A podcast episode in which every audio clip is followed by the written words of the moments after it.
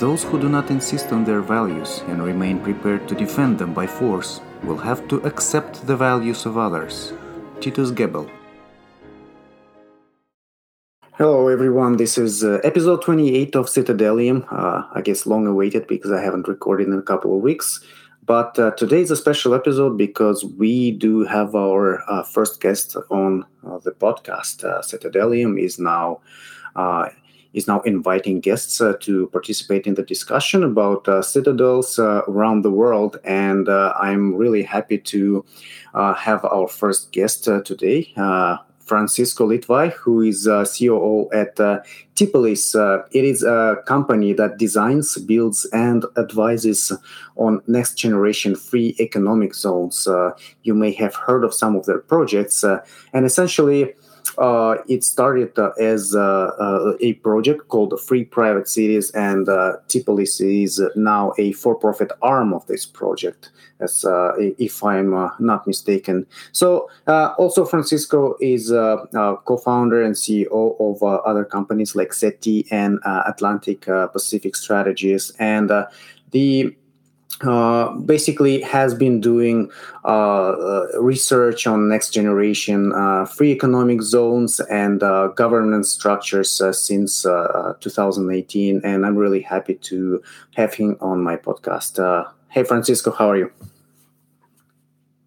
Hey yuri i'm great. Thank you a lot for for having me on. It's it's a pleasure to be here yeah, no problem. Thanks for coming. Uh, I know that uh, everybody's time is uh, scarce these days. There's so much work going on around the world. There's uh, a lot of uh, work, uh, specifically in terms of citadels. Everybody's trying to build something.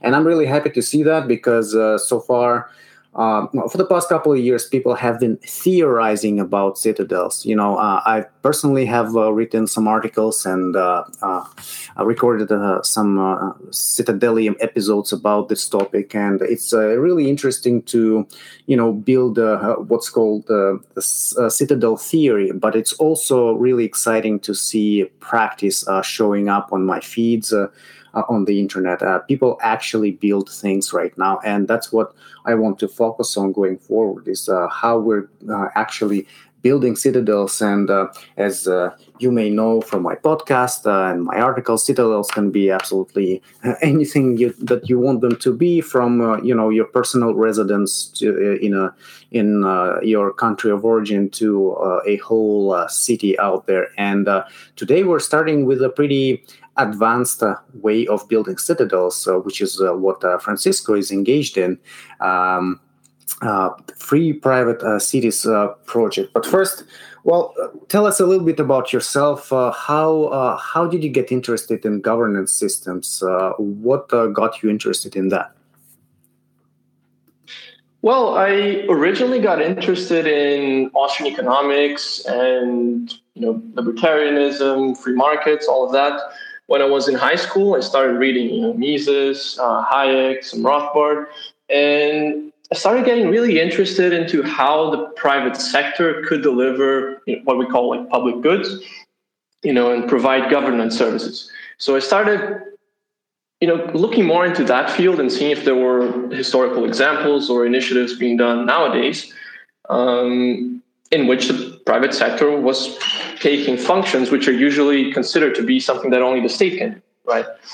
And I eventually found a Facebook group called Cidades Empresariais. Uh, it's called uh, Entrepreneurial Cities in English. Uh, I'm Brazilian, so it's a it's a group in Portuguese. There's a big libertarian movement in Brazil, by the way. But so in this group, they started talking about all these new projects and books and and so on. Uh, I started reading a couple of the, the, main works in that field. So, Your Next Government by Tom Bell is a great one. And also the book Free Private Cities by Titus Gebel. Um, I got really into it. It was something I, I became very interested. And I started following, you know, all the news on, on that space. Eventually, I saw that Titus posted a job posting for Free Private Cities, right? He was looking for an assistant over there. I applied, got the job, and have been working on the field ever since. Yeah, that's a that's a pretty good story, and uh, I actually had a question uh, for how you got into this uh, and how you met uh, Titus as well. Uh, yeah, great that you covered it right now. Actually, it seems pretty straightforward. You saw how this thing, uh, how Titus started the project, how he started developing it, and you just decided to apply, and here you are. that was in 2018 or 19. Uh, yeah, 2018. It's mm. I guess two two and a half years already. Um, there's been a lot of news in the space and and also at Free Private City since then. But yeah, I've been I've been in this field ever since.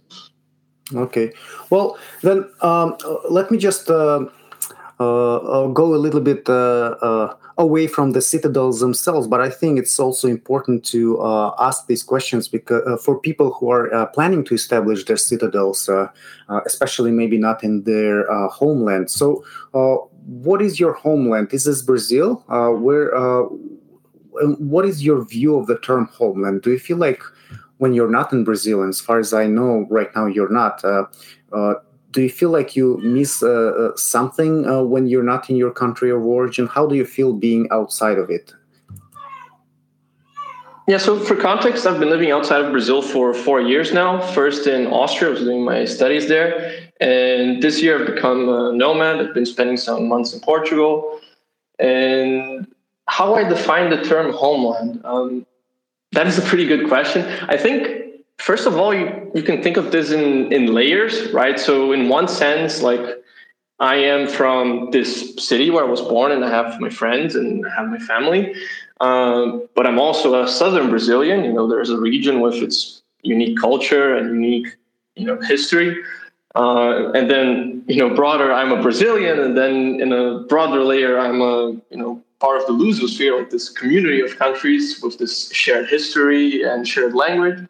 And then on an even broader sphere, like I'm a I'm a human being, but you know, at that point it's already so generic and so detached, let's say, from any real commitments. So I I think that's you, you can define that in, in the sums of layers, but also it's very context specific how one would define uh, homeland because let's let's take the example of the of the Lusosphere, for example. Um, you know, it's a community of countries which are not really bound by geography, but they're bound by you know like a shared language, a shared religion, like a shared set of values, uh, and a shared history. Right? Some other cultures don't really have that this universalist um, aspect of them that like they are much more geography bound right some some cultures it doesn't really matter where you were born but you're still, you know, someone who is part of this Lusosphere or is part of the, you know, an Anglo or, or something like that. Whereas some cultures are much more, you know, attached to a place, like I would say some of the Eastern European cultures.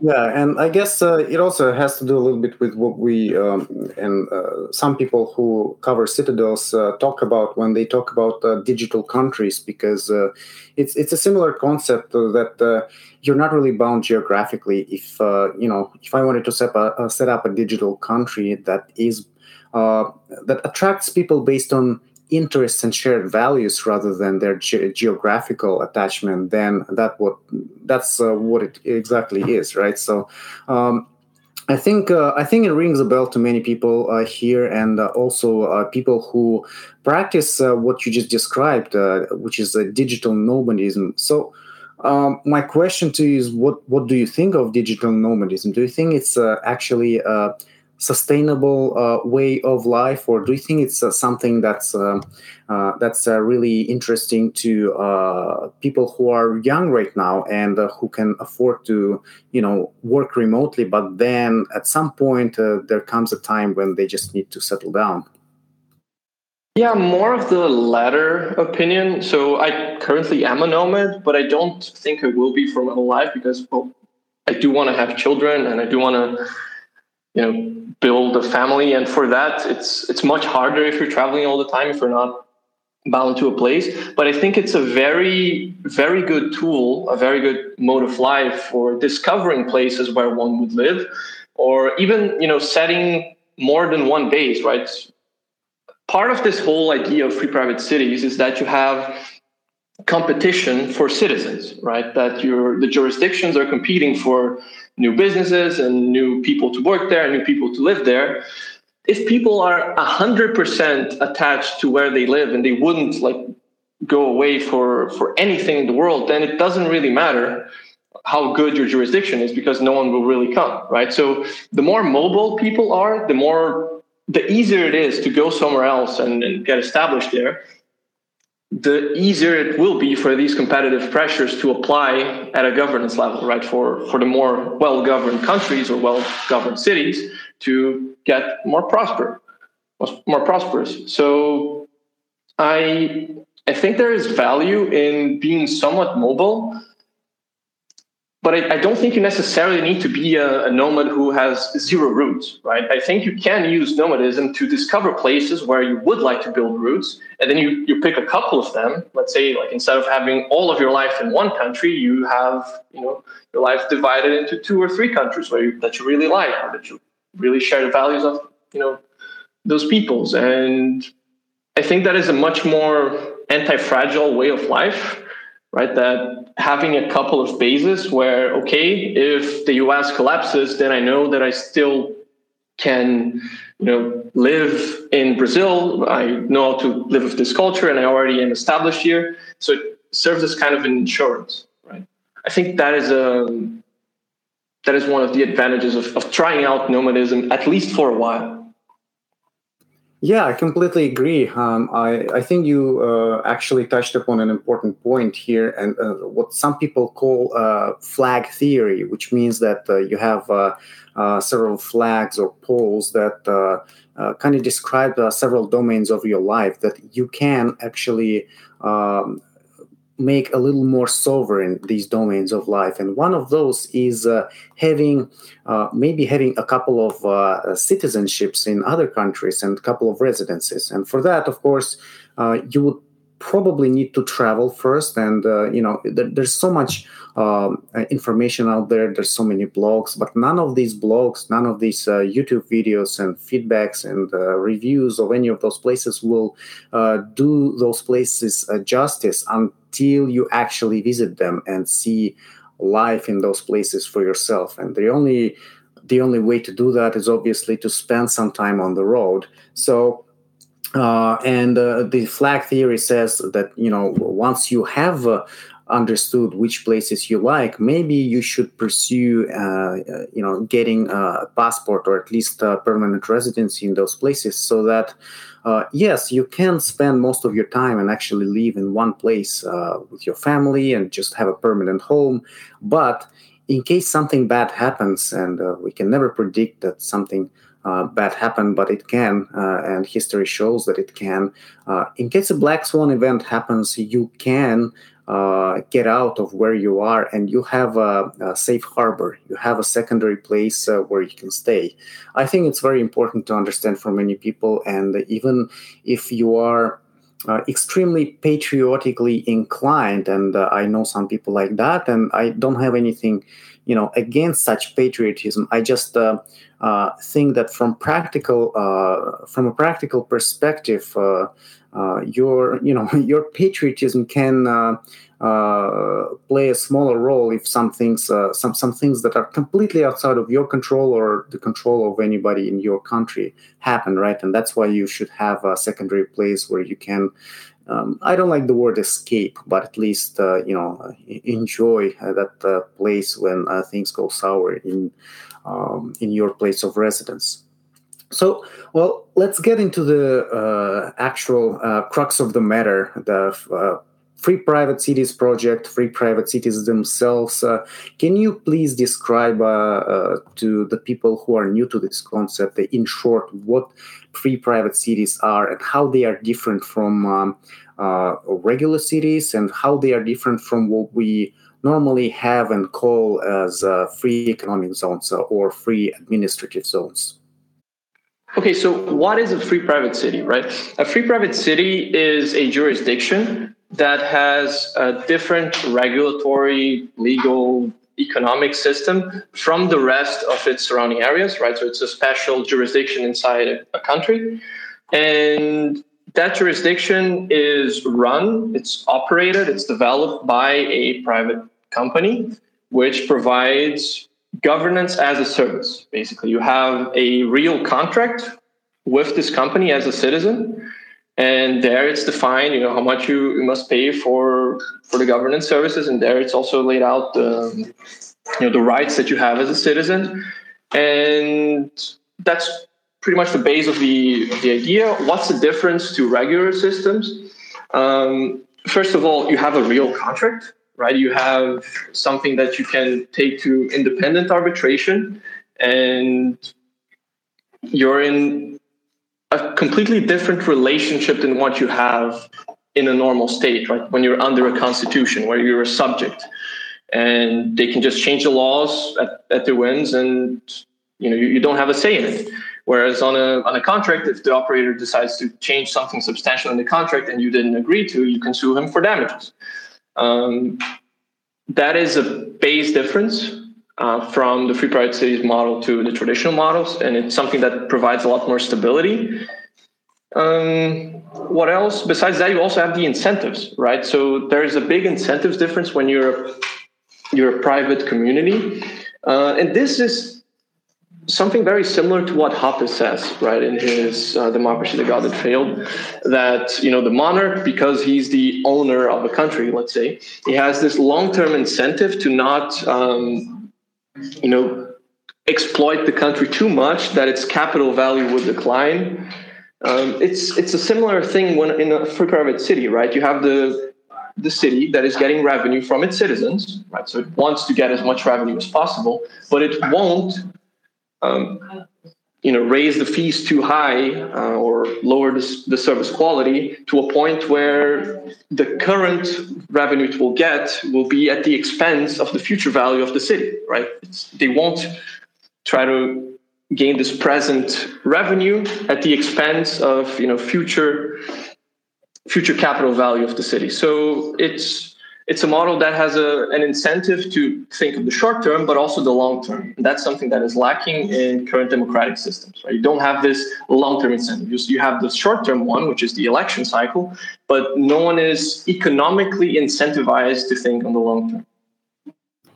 Exactly, low time preference, and that's the famous and uh, favorite term that Bitcoiners use these days uh, to uh, signifying your care for the future, right? So you really care what happens in the future instead of just living day by day and uh, spending as much as you can, consuming as much as you can, and destroying everything you see while doing that. I think uh, it's a it's a really powerful concept, actually popularized by uh, Saifedean Ammous in his book, The Bitcoin Standard.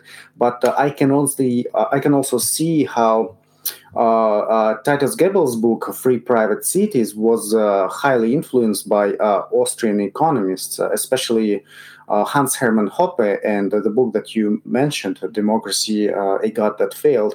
I really enjoyed that book, and when um, after that, I read uh, Titus Gebel's book. Uh, I clearly saw how uh, he was influenced by uh, Austrian economists like uh, Hoppe. So he decided to actually expand on the topic and uh, provide uh, an actual solution to the problem uh, described in Democracy, a God That Failed.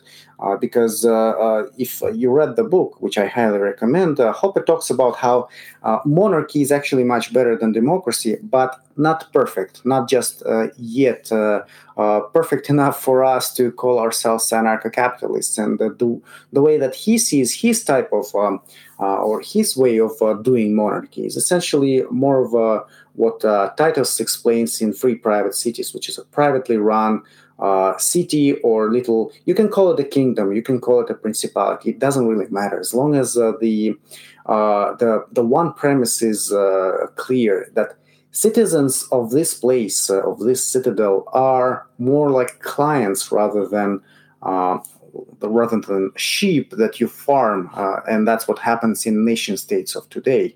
Um, and uh, I really love the concept, and uh, after I read the Titus's book, uh, I, I, really uh, started thinking that uh, this uh, was uh, possible and uh, this was the way to go. And I got interested in the project itself. And sure, I uh, started following the blog and I realized that uh, there are actual tangible results uh, coming from this project. Just out of just just a couple years after the project started, uh, there was uh, uh, already an announcement that they were working, or they are you you guys were working on um, on a, a project somewhere in a warm place that you didn't really announce first, but then we got the news, and that news was about the uh, uh, ZEDEs or ZEDES uh, or special economic zones in uh, Honduras. And there's a couple of them right now. Uh, the first one that I, I, would like to talk about is uh, Prospera on the island of Roatan in Honduras. So I, I, got really excited about this because it's it's a real place that is being built on the basis of the Free Private Cities project, and I guess uh, we can safely call it the most innovative uh, uh, free economic zone in the world right now. So, uh, Francisco, what is so different about the Prospera ZED, and how how how do you think it is more attractive than other free economic zones that exist in the world right now because uh, there are quite f- quite a few of them in the world but this one seems to be really out there. This one really seems to be innovating. In what way?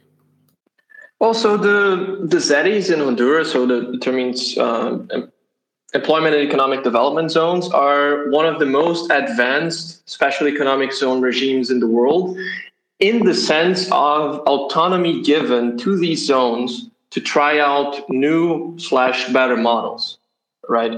For governance for dispute resolution for just operations all of it. Um, the ZEDEs have for example the autonomy to select their own legal system, they can define pretty much all of the rules besides criminal law. So criminal law is still under the jurisprudence of Honduras. You still need to keep Honduran criminal law. But for all things civil, business related, family related, you can define your own system, right? And Prospera selected a common law framework based on American common law. Um, they created their own Roatan Common Law Code, which is a simplified version of American common law and also incorporating some best practice elements from many jurisdictions around the world. But they also give you the, the opportunity in Prospera to choose the legal system of any country in the OECD to do business, right? So it's a, you really have a, a lot of choice, right? You can select whichever model fits best for you, and then you can run your business based on that model and have in case there are any disputes, it can then be resolved in their private arbitration center that they also have. So Prospera has the Prospera Arbitration Center where disputes automatically go to unless you know someone decides to pick a different uh, arbitration panel or you know organization to to do the arbitration. And insofar you have the, this autonomy to choose the governance framework that you're in. You also have the dispute resolution element where they have their own arbitration center, they have their own independent judges. Uh, so not, they're not dependent on the Honduran judges, Honduran courts, which are not you know, famous for being um, super efficient and and so on. And besides that, they also have a very efficient model for operations, which is following the Sandy Springs model in Georgia, right, for delivering public services through private contractors, issuing these requests for proposals, and then some private contractor can say, hey, I want to do the security in, in Prospera. They have this selection process. And if at any point they define that, okay, this guy is not delivering the services as promised, they can unilaterally cancel the contract and immediately look for someone else. So they have um, private security, they have private everything basically, except for for the whole outside uh, how do you say like interaction with the outside world which is still under honduras so you know like foreign relations and the military and and all these things are not under Prospera because they're not an independent, a sovereign um, jurisdiction, right? They're a special zone inside Honduras. So everything internal, you know, for their own internal governance, uh, policing, security, infrastructure, that's in their, in the reach, that's in the grasp, that's something they can do. And for everything that's outside, so border control, uh, foreign relations, that remains with Honduras. Yeah, uh, and it's uh, it's really interesting to see because uh, right now, you know, especially with the uh, COVID situation, I guess uh, um, the uh, the island of Roatan, Prospera, they weren't really able to to have their own dictate in uh, you know in terms of what happens, right? Uh, they they had to follow uh, the Honduran law and regulations when it comes to you know things like mass mandates or lockdowns or any of that stuff, right? Because uh, this is uh, outside of their jurisdiction. Well, the thing is, currently there isn't anyone really living in Prospera. They only have an office building for their own team, um, but there there's not a city built there yet, right? They're they're still um, working on on building new, housing for people to move into Prospera. So even if they did. Uh, try out something different for for COVID, there wouldn't be anyone to for it to be applied to. You know, um, all the ZEDE projects are still under construction, right? You don't have uh, real cities. You already have the jurisdiction, you already have the legal systems, but not the the residents and the tenants. And that's the next step for this year, right? That's that's what they want to by the end of this year, already starting to get the first e-residents, the first companies operating, and the first uh, people living there full time. Well, nevertheless, it's a great uh, first step uh, towards uh, fully autonomous uh, citadels. Uh, and of course, as Bitcoiners, we kind of think long into the future and we dream of this world of tens of thousands of uh, fully sovereign citadels, but uh, you can't get uh, everything right away, of course, and you have to start somewhere. And I think uh, the uh, Prospera uh, project is a really good place to start. Um, what would you What would you answer to someone who says things like, "Well, you know, it's not truly autonomous, it's not truly sovereign, and uh, Honduras uh, can just uh, take over at any time they want. you know, like like some other larger countries happen to take over their smaller, more independent regions, right? So, what's the answer to that? I mean, I don't think you can ever give a definitive answer because it's something that will always be, you know, it will always be a threat that this jurisdiction is, is taken back. Uh, but there are a lot of things you can do to try to secure yourself and to make the incentives align so that there is no no problem with the host country. So in terms of protection, there the solution in this case is to have the operating company in the US and Honduras as a signatory of the New York Convention accepts these international arbitral awards. So if Honduras expropriates the the property of the of the operating company, which is based in the U.S. And it's deemed, you know, in international courts that Honduras, you know, is, is guilty of that. Then every country in the world can expropriate Honduran property in their jurisdiction, right? So it's it's something that would bring a big economic cost for Honduras. Um, in Honduras, also the ZEDEs are not a law. They were passed as a constitutional amendment. So that means that to undo them, they would need a full majority, right? A qualified majority, which is two thirds of the votes in, in parliament. So that's much harder normally than a simple majority of 51%. And then you also have the, the incentives part, right? So the ZEDEs are they're creating jobs, they're attracting international investors, they're doing all these things, and they're also giving 15 to 17 percent. Um, probably it's it's around that that value, uh, but around 15 percent of their of the money they earn, the ZEDEs, is going directly to Honduras to these funds that are developing infrastructure and being used also to to fund education. So part of the revenue of the ZEDEs is going towards developing Honduras as a whole, and not only the ZEDEs. So you know they have an incentive to actually treat the ZEDIs well because they want more of that money uh, to develop the whole country. So, do I understand it correctly that uh, as a as a resident of uh, Prospera, you'll be uh, you will have to pay a fee, like an annual fee, for example, a residency fee. Uh, and that is essentially the revenue of, of the uh, Prospera project. But at the same time, they will also uh, uh, take in some uh, taxes on businesses. So if you run, you know, a coffee shop or whatever, you'll have to pay a corporate tax, which is going to be much smaller than in many other jurisdictions, of course, but nevertheless, there's a corporate tax.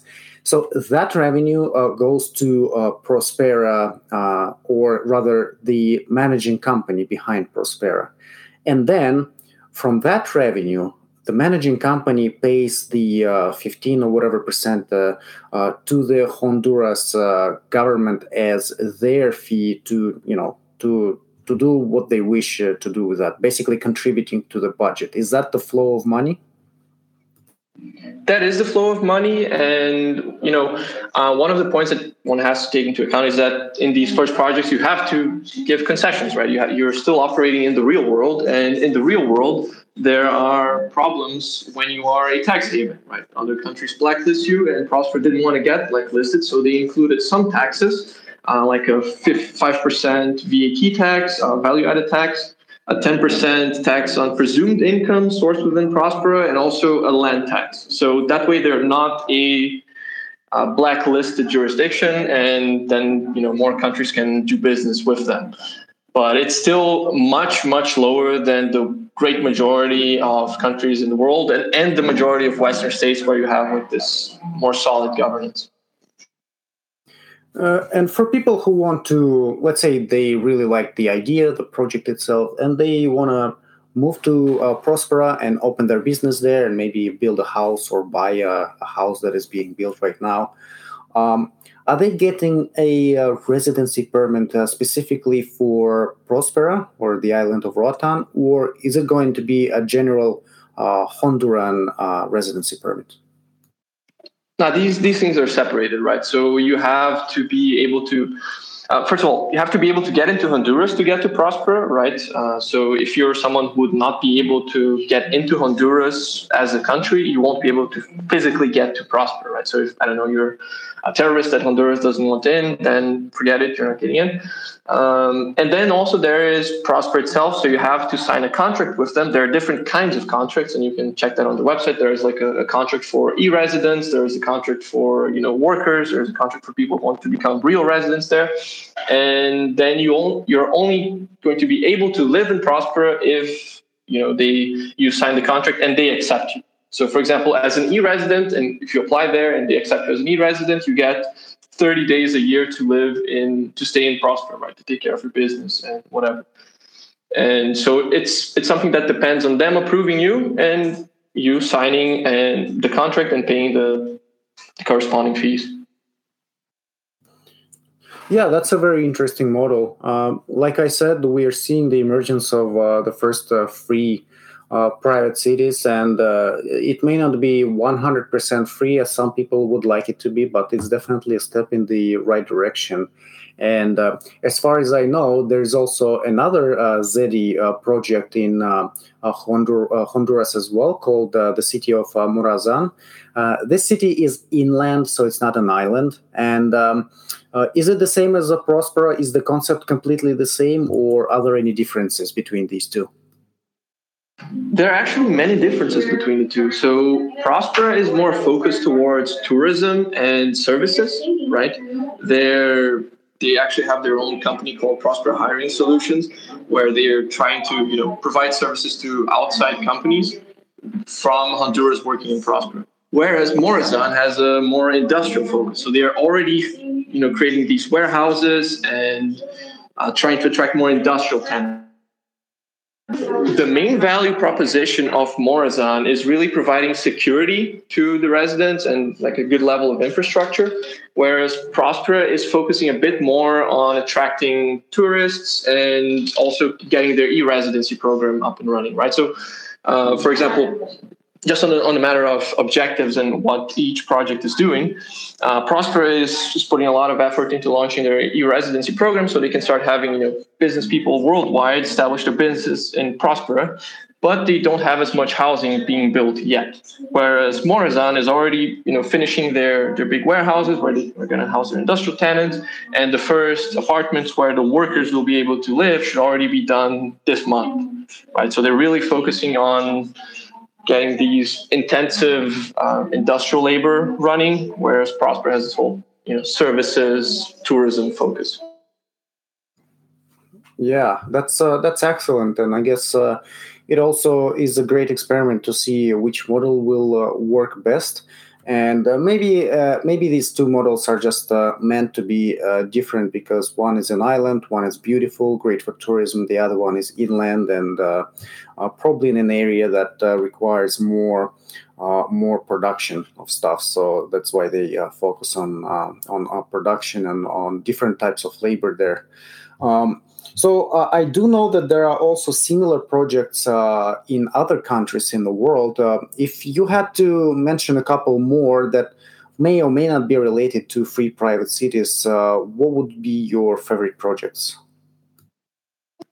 I mean, so first of all, it's it's worth mentioning Honduras as a whole. Uh, there are other groups now trying to get their own ZEDEs running or trying to incorporate uh, territories that they own to the ZEDE. So the ZEDE law has this really interesting um, article which allows any landowner to try to annex their land to an existing ZEDE or just create their own ZEDE, right? So it doesn't even have to be neighboring land. So let's say you want to uh, you buy some land in the south of the country and then you want to annex it to the Prospera ZEDE. If Prospera accepts it, like you make a requirement and they accept it, then that can become part of the Prospera's ZEDE as well and have its own, have the same legal system. So you already have groups that are trying this, like trying to you know, acquire land in different parts of the country and make it a ZEDE or make it part of an existing ZEDE. And in terms of private cities, you have a lot of projects across the world, but what most of these projects lack is this legal autonomy part, right? So, for example, in Brazil, the country I'm from, you have, I don't know, like more than four or five private city projects, like full fledged cities, right? I'm talking about big real estate developments, but their main value add is, you know, this uh, walkability, new urbanism, smart city stack, but not the you know better place of doing business stack simply because they don't have the autonomy. So I can I can name a couple of these projects which are very interesting as uh, an example of the private sector developing a city and providing governance services. So you have Urbitá, which is a satellite city to Brasilia. You have Cidade Pedra Branca, which is in the south. You have some some cities in the northeast. You have some in Africa, uh, like Nkwashi, which is a satellite city to um, in in Zambia to the capital, and you also have some other cities in in Central Africa and West Africa being built by Rendeavor and these other big real estate developers. Some of these are inside free trade zones. Some of these have free trade zone status themselves, but it's not this autonomy that we're looking for. It's more like, you know, custom duties and some tax exemptions and some regulatory exemptions, but not the freedom to select the legal system that you're living in. Right. Yeah, yeah, and I guess that's exactly why uh, the Honduras cities are called the most advanced uh, administrative and economic uh, uh zones out there. So, where where is Francisco's personal citadel going to be? Do you have plans to move to one of the cities, or maybe to one of the other uh, free private cities in the world, or do you have a plan maybe to build your own uh, based on all this valuable experience that you're getting? I mean, I would love if there were to be a free private city in in some of the Portuguese speaking countries, right? I would love a free private city in in Brazil or in Portugal or, or any other Portuguese speaking country for that matter. Um, if there is any at some point, I, I, might move. At this point, I don't consider moving to to Roatan or or Morazan, but this is more of a personal issue, right? I, I just wouldn't move to Honduras at this point. But I mean, if, if they start, um, you know, attracting a lot of people and, you know, the housing looks nice and everything seems to be going well, I, I would consider moving at some point. Um, there are some things which worry me about Honduras, like the hurricane situation. I would rather not be in a country that has like this uh, natural disaster risk.